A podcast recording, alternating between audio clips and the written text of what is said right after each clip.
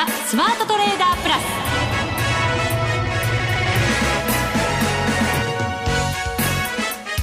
全国のリスナーの皆さんこんにちは。内田まさです。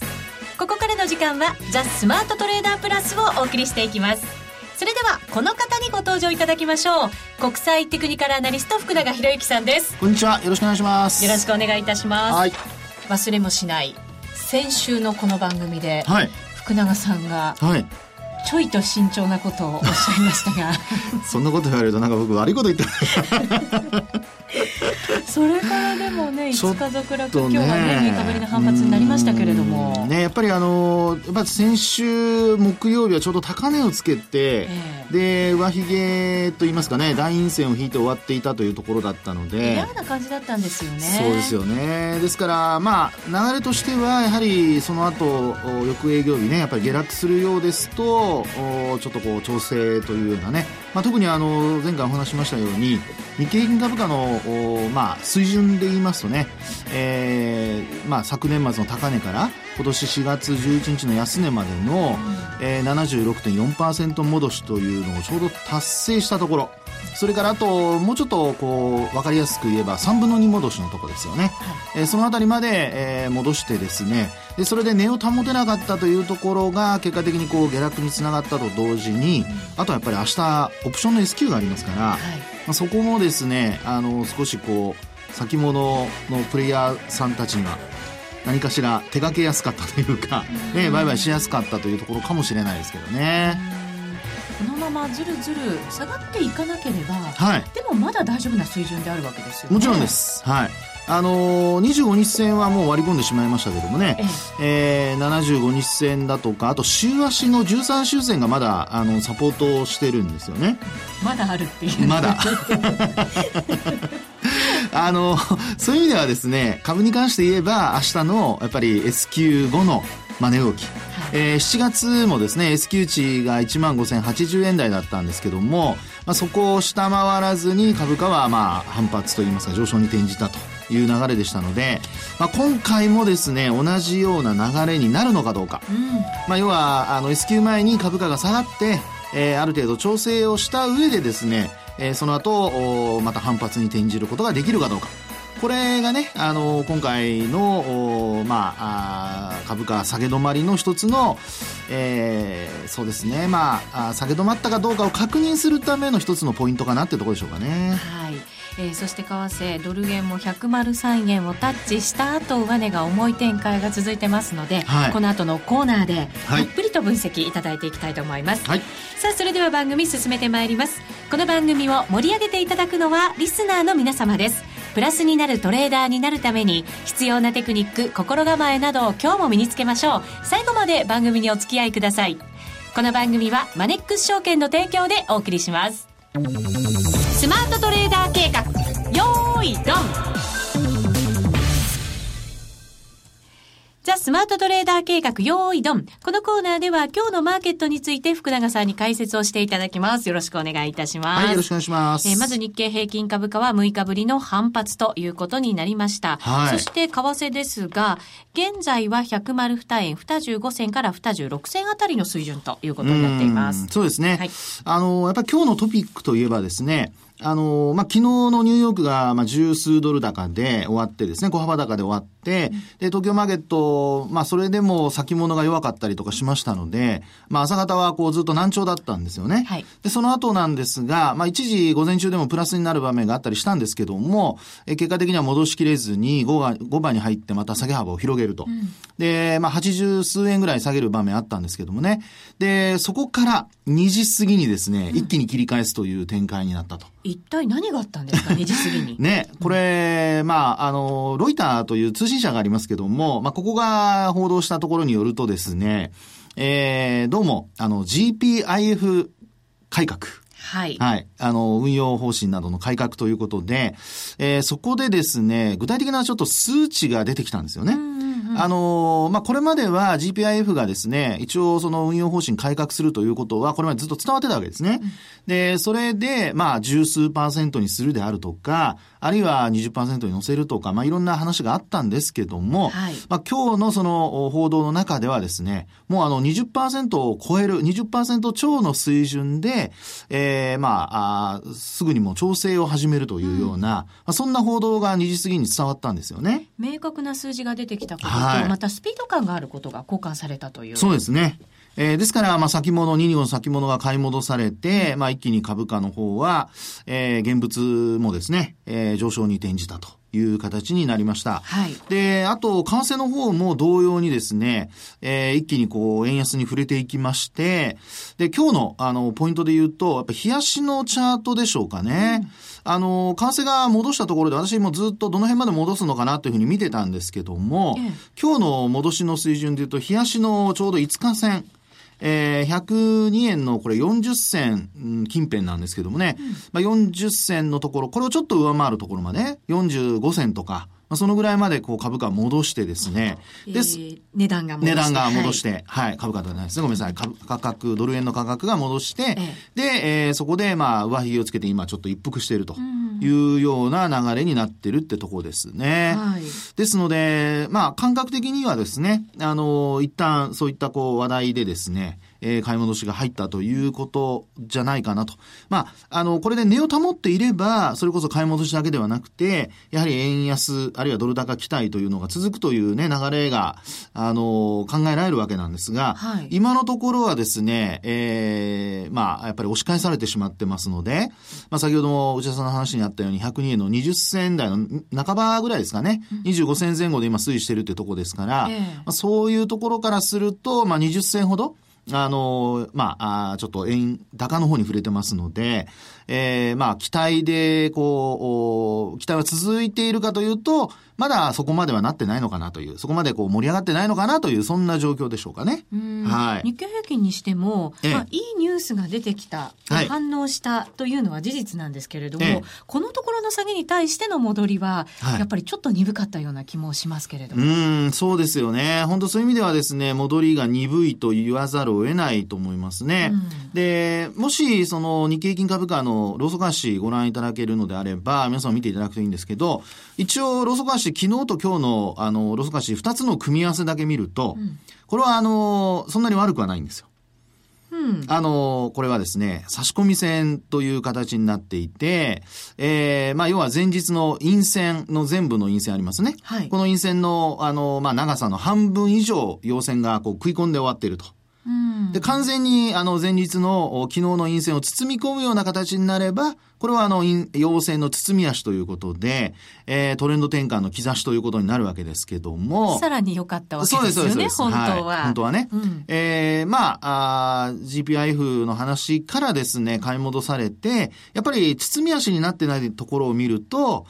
まあ、戻りはちょっとやっぱり鈍かったのかなというところでしょうかね。そうですよね。はい、昨日の高値抜けてないことになるわけですもんね。そうですね。まあでもね、昨日の高値といってもマイナス圏での高値ですからね。えー、あの、その、水曜日と比較しますと、あ、木曜、うん、えー、火曜日とね、比較しますとそのぐらいのあの数値になりますので、ですから、まあ窓を開けて昨日は下落してますからね。えー、まあそういう意味では窓埋めにもまだ達していないということなので、えー、明日の SQ5、どういうふうにこう展開していくのか。うん、で、また、昨日は、その、夜ですね、一時、あの、102円割り込む場面がありましたよね。はい。えー、これも、まあ、よくニュース見てますと、やっぱ原因がよくわからない状況なんですけどね。あの、一部にはストップを巻き込んだとかっていう報道がありましたけども。えー、まあ、久しぶりにこのところ、はい、やっぱりあの、ボラティリティがあんまりなかった中で、出てきましたよね。はい、そうですよね。先週ぐらいから。えー、まあ、やっとね、あのー、まあ GDP のその、アメリカのですね、GDP46 月期の GDP のけ、えー、結果を受けて、まあこれは予想を大幅に上回ったっていうところから、一旦103位に乗せたりだとか、で、あと、あの、雇用統計の結果で動いたりだとか、えー、まあしたわけなんですけども、まあその中で昨日はですね、どちらかというと、これまでは円安に動いていたものが、まあ、若干やっぱりドルが売られて円高の方に触れて、うん、で、なぜかしらストップを巻き込んだというような話でですね、102円を割り込んじゃったと。で、この102円割れの水準っていうのが、あのー、まあ、移動平均で言うとですね、私はまあ、通常の株と同じように5、5日とか25、75っていうのを使ってるんですけども、25と75のところを割り込んで戻したという、うそういう状況なんですよね。はい。はい。ですので、今のところ、まだこう、円高、まあ、本格的な円高にはまだ繋がっていないと。うんですから、まあ、21日だとか20日っていう移動平均線を使われる方もいますからね。あの、皆さん、あの、よく、こう、いろんなもの、移動平均線を表示して見ていただくといいんですけども、まあ、基本は、冷やしのこうした、えー、まあ、中期、短、えー、長期のですね、25だとか75の移動平均線下回ってくるようなことになりますと、これもう完全に102円から101円台。そして、またまた、あの、101円の前半っていうようなことも、あの、まあ、見えなくもないので、まあ、そこはちょっと警戒ですよね。短期的にはね。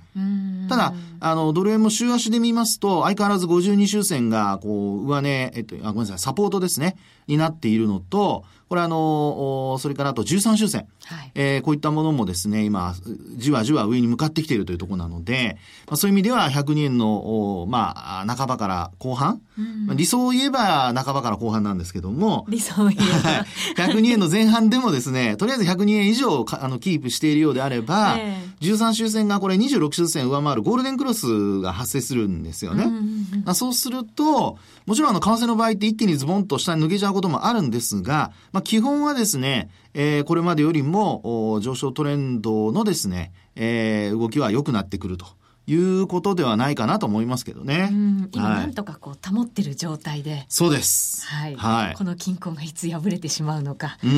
ちに行くのか。ねえ。ですから、やっぱり103円を終値ベースで抜いて、はい、あの、まあ、例えば入浴時間ってことですね、終値ベースというと。ニューヨーク時間が一番最後になりますので、まあ、ニューヨークの終値で103円を抜くような流れになっていかないと、まあ、ちょっとやっぱり、それからその103円よりも上というのはですね、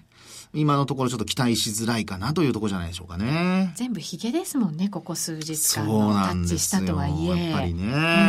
103円が、やっぱりどうしてもこう、守りきれずに壁になってしまっているっていうところなので、はい、えー、ここからの情勢というのはちょっとやっぱり、あの、まあ、どっちに行くのか、今ちょうど中間あたりにいますからね。ええー、あの、そういう意味では、やっぱりポジションは、あの、しっかり方向を見極めるまではあまり大きくしすぎない方がいいのかなとは思いますけどね。株も為替もやっぱり外部環境をちょっと慎重に見てるってことなんでしょうかね。はい、そうでしょうね。で、あと、株に関してはやっぱり、あの、業績のところでね、えー、えー、今のところ、私は8月、えー、っと、6日、えー、おとといの、あ、昨日ですね、昨日の段階で、うん、あの、日経平均の一株当たり利益を計算しましたら、はい、あの、1039円。1039円。はい。はい、これはあの、日経平均株価をですね、日経新聞で出ている、あの、PR で完全に逆算して割ったものなんですけどね、単純にね。うん、で、それで1039円。うん、で、これ7月1日の時には1040円だったんですよ。は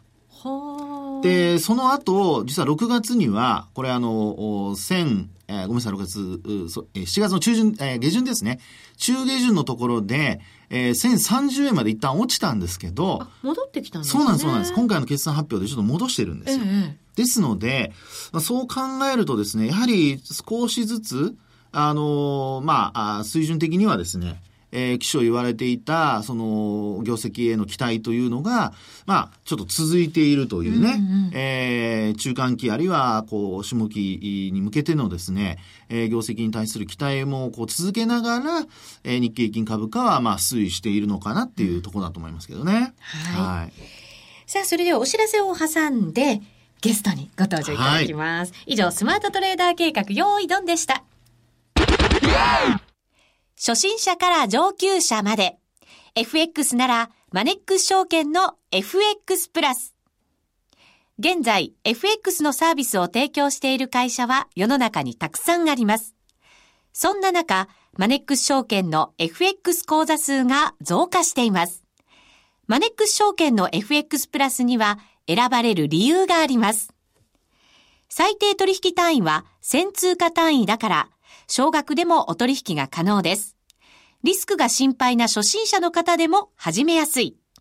また、米ドル円やユーロ円などの主要通貨から、高金利通貨の5ドル円や南アフリカランドまで豊富な13種類の通貨ペアを取り扱っています。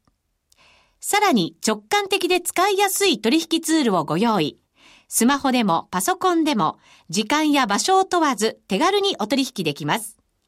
もちろん、為替取引に役立つ投資情報も積極的に提供中。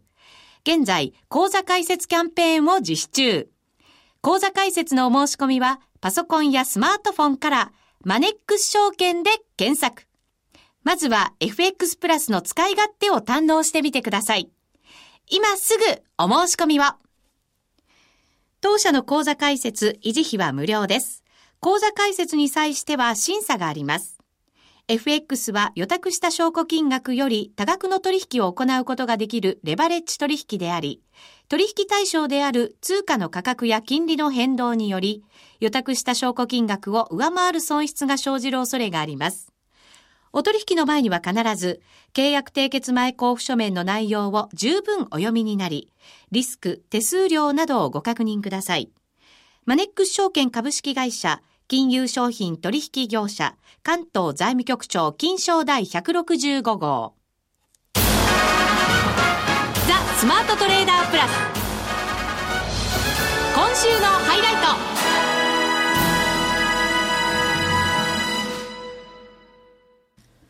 さあ、ここからはザ・スマートトレーダープラス今週のハイライトをお送りいたします。この方にご登場いただきましょう。斉藤智蘭さんです。はい、どうもこんにちは。よろしくお願いします。よろしくお願いします。5月にご登場いただいて、はい、その時は、あの、トレーダーの皆さんが陥りやすい、そうそう。はい。はい。ことについて、いろいろアドバイスをいただいて、一、つだけじゃなくって、二つ、三つ、いろんなストーリーを考えて、そのために対処をこう、それも考えていきながらトレードしましょうよっていうお話をいただいたんですよね。それがすごく勉強になって、まあ、はい、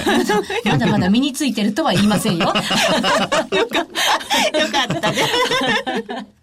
でも気をつけながらトレードするっていうことは、やっぱりすごい大事なことなんだなって実感として分かってきましたので、そうですね。今回も教えてともらにさん、はい、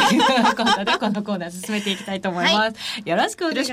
ます。はい今回はですね、ともらにさん、なんかこう、ルールを決めて、はい、で、それをどういうふうになんかこう、守っていったらいいのかって、トレーダーの皆さんってやっぱりすごく悩むところだと思うんですね。はい、そのルールについてちょっと教えていただこうかなと思うんですよね。まずですね、まあ、皆さん結構ルールルールって言うんですけど、うん、トレードするためにはもちろんルールも必要なんですけど、戦略も必要なんですよね。戦略とルール、うん、戦略とルール。うん、で、これを結構ごっちゃにしてる人が多くて、要するに、まあ、じゃあ戦略ってどういうことかというと、例えば、まあ、今ドル円が、えっ、ー、と、103円ぐらいで頭が止まってると。うん、それで、まあ、100、えっ、ー、と、昨日101円70銭ぐらいで止まったのかな。うん、ね、はい。で、ちょうどそのぐらいまで今レンジで動いてますよね、となった時に、じゃあこの幅のレンジで動くから103円に行った時にどうするとか、107円に来た時に、101円7まで来た時にどうする。これは一応戦略なわけですよ。はい、でこれプラスルールっていうのはもっと細かいなんていうのかなこううんなんつったらいいのかなうまくちょっと言葉にできないんですけれどもっとこえー、例えば定規があって、2センチいったら入るみたいなね、そんなイメージで、例えば何でもこのルールはいいと思うんですけど、移動平均線の上にローソク足が陽線だったらそこからエントリーしますとか、はい、例えば101.70を例えば切ったとしても、うん、そこできちんとあの陰線が1本できないと、そこの下から入っちゃダメですよっていうのがルールなんですよ。うん、戦略はだから、うん、その時の相場に合わせてどう攻めていくかっていうやり方で、ルールはは基本的に常に自分でこうなったらこうするぞっていうどんな時であっても守っていくための決まり。みたいなもの、そうですね。そんな形、でそのまあじゃあルールをどうやってね作ればいいのかってよく言われるんですけど、はい、このルールってはっきり言って私は何でもいいと思っているんですよね。わか自分が分かりやすいルールであれば何でもよくて。それこそ、じゃあ、あの、逆張りが好きだよっていうような人は、移動平均線からどれくらい乖離して、うん、どういうローソク足が出た時に戻る可能性があるな、うん、みたいなものになった時に、まあそういったもののルールを使ってもいいんですよね。うん、でそうすると、ちょうど戦略的に、101円70近辺に、例えばドル円が下がってきた。はい、でその時に移動平均線から、例えば、えっ、ー、と、30ピープスの今、乖離がありますと。で、プラス、ローソク足のパターンが、ボディよりも、髭の方が長いローソク足が出てます。うん、で、これがちょうど自分のルールに当てはまってますね。うん、となれば、あ、ちょうど戦略的にもこの辺でそこになりそうだな。で、自分のルールもそれで出たな。じゃあ、エントリーしましょうと。うん、このようなイメージでトレードしていくっていうことですよね。ルールがあってそこに戦略をこう重ねていくみたいな感じ逆かな？戦略があってそこに自分のルールがちゃんと当てはまった時に入るっていうような形。どっちもなくっちゃいけないですね。いけないですね。だから両方ないとうまくかない。だからルールだけだと、例えば、じゃあこの、うん、移動平均線の上に陽線が出た時に買いますっていうルールを例えば一つ作ったとしますよね。はい、で、例えばこれは本当に簡単なものでいいんですけど、私は20という EMA、EMA 移動平均線使ってるんですが、うんはい、まあ 20EMA の上に陽線ができて、20EMA が傾、例えば傾きが出たら、うんそしたら、その傾いた上の陽線を超えたら入りますっていう、例えばルールを作ったとしますよね。はい、で、その時に、じゃあ、それで常に入ってるとですね、例えば戦略で見たときに、今103円ギリギリのところでそれが出てるとなると、どうですかね？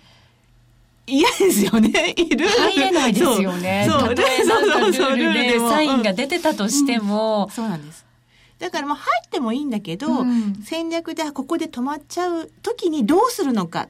っていうことを考えてルールを使っていかないと、うん、そのどんなにいいルールでもうまく使えないですよねっていうこと。確かに、うん、戦略があって、でそこにルールを当てはめて。当てはめていくっていう、さっきのがその通りですよね。そうしていくと、えー、あの要するに、まあ、ルールっていうのは簡単に言うと本当に検証をしていてずっとまあ過去のチャートで、うん、自分のこのルールになったら買って打って買って打ってどれぐらいの勝率があるかっていうのはこう見見られると思うんですよね。例えば勝率が、まあ60%で利益率がどれくらいになりますと。うん、で、それをもっと高める、要するに勝率だったり利益率を高めるために戦略っていうのがあるっていうこと。うんうん、で戦略はもちろんエントリーもそうなんですけど、出口もすごく大事なので、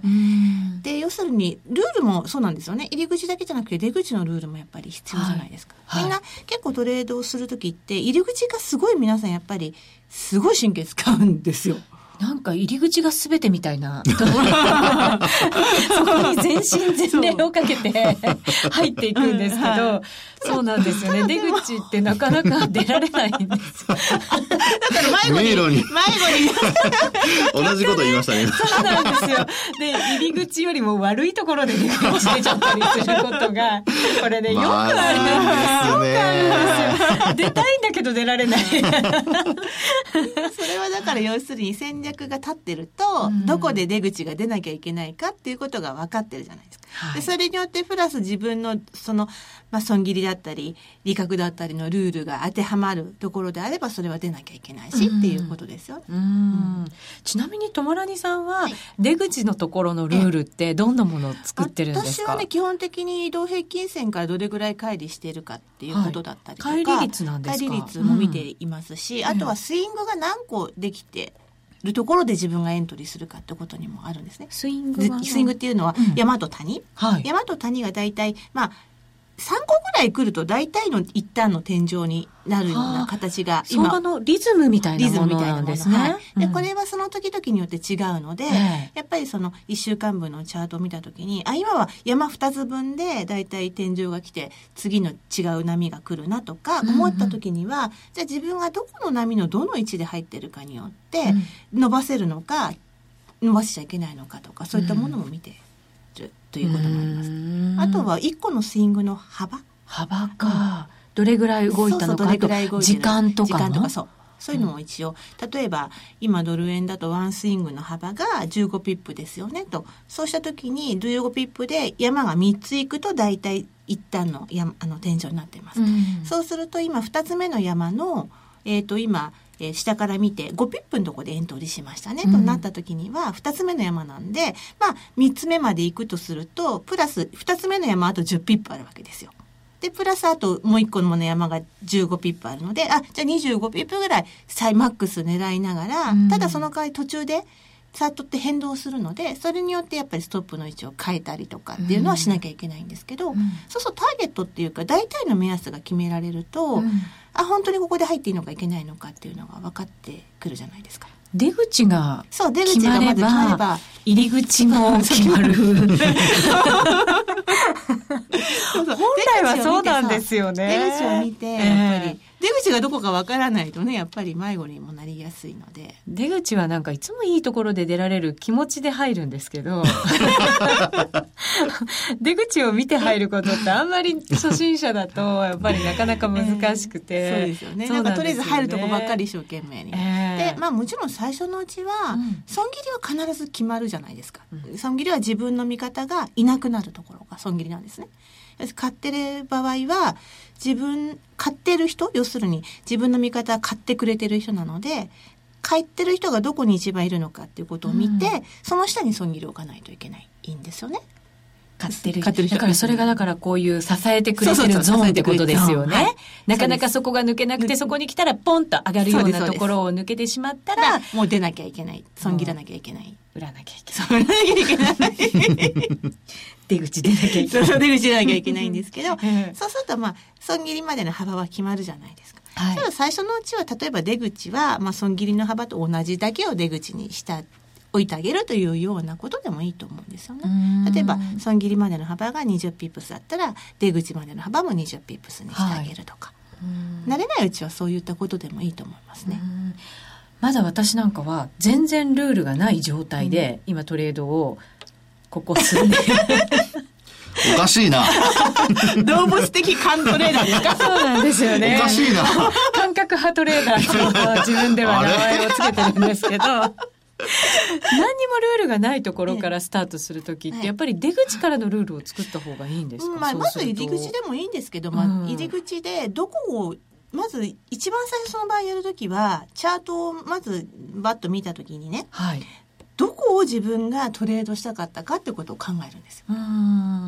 1週間分のチャート見てあるじゃないですか。ここをやりたかったなみたいなね。ここ欲しかったよねっていう。ここしか取りたかったねみたいな。でここも取りたかったよねっていうところがいくつかあればそこから逆算してルールを決めていけばいい。あで癖みたいなものもそういうところからローソク足が移動平均線を抜いてこんな風になったらここで入るみたいなものを自分でこう考えてみればいいわけですかルールを作るときは、はい、でそれで見て、うん、その場所を過去のチャートから拾っていくんですあここもあった。で、これは勝ってたとか。あここも同じなのがこれ負けてたみたいな。でそうやって拾うとサンプルができるじゃないですか、はい、そのサンプルは最低でもやっぱり統計上30以上は必要なんですけど、まあ、できれば100とか200とか取った方が本当はいいんですけどね。でそうするとそのルールが自分の作ったルールが本当に相場で使えるのか使えないのかが分かってくる、そこからそのルールをじゃあ自分で使えどうなのっていうことをそこから使ってみる。使ってみる、はい、検証してみる。検証してみる。なるほど。ちょっと来次の時、うん、次の教えて友達さんのコーナーの時までには、はいやっぱりちょっと。したいですね。本当そうですね。ねまた聞きたいですしね友達さん今ドル円だったらどうやって攻めます？ドル円だったら今とりあえずちょっとさっきねなん上がってきて GPIF の件で上がってきたので、はい、ただ今、え